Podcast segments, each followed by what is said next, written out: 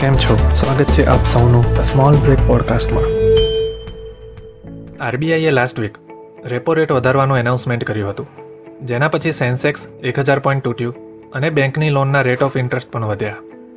આરબીઆઈએ અત્યારે repo rate કેમ વધાર્યા? બેંક તેના કસ્ટમરને લોન આપવા આરબીઆઈ પાસેથી ફંડ ગેઇન કરે છે. આરબીઆઈ જે રેટ ઓફ ઇન્ટરેસ્ટ પર આ ફંડ આપે છે, તેને રેપો રેટ કહેવાય છે. બેંક આપણને જે લોન આપે, તેનો rate of interest repo rate કરતાં વધારે હોય છે.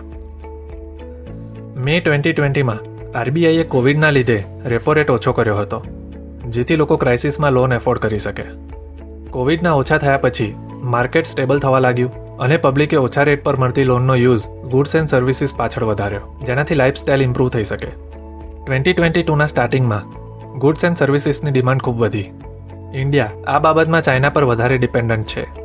પણ ચાઇનામાં કોવિડના કારણે લાગેલા લોકડાઉન અને રિસ્ટ્રિક્શનના કારણે ડિમાન્ડ જેટલું સપ્લાય મળ્યું નહીં. જેના લીધે લોકો વધારે પૈસા આપી ઓછો સામાન લેવા મજબૂર થયા. આની સીધી ઇમ્પેક્ટ ઇન્ડિયન રૂપીના પરચેસ પાવર પર થઈ, જેને ઇન્ફ્લેશન કહેવાય છે. વધી રહેલા ઇન્ફ્લેશનને રોકવા આરબીઆઈએ રેપો રેટ વધાર્યો, જે બેંકના રેટ ઓફ ઇન્ટરેસ્ટને પણ વધારશે અને પબ્લિકના ખર્ચને કંટ્રોલ કરશે. આરબીઆઈએ રેપો રેટમાં ચાલીસ બીપીએસનો વધારો કર્યો છે. હંડ્રેડ બીપીએસ એટલે વન પર્સન્ટ થાય. ફોર્ટી બીપીએસ મતલબ પોઈન્ટ ફોર્ટી જેટલો રેટ વધ્યો કહેવાય. અત્યાર માટે આટલું જ. મળીશું નેક્સ્ટ એપિસોડમાં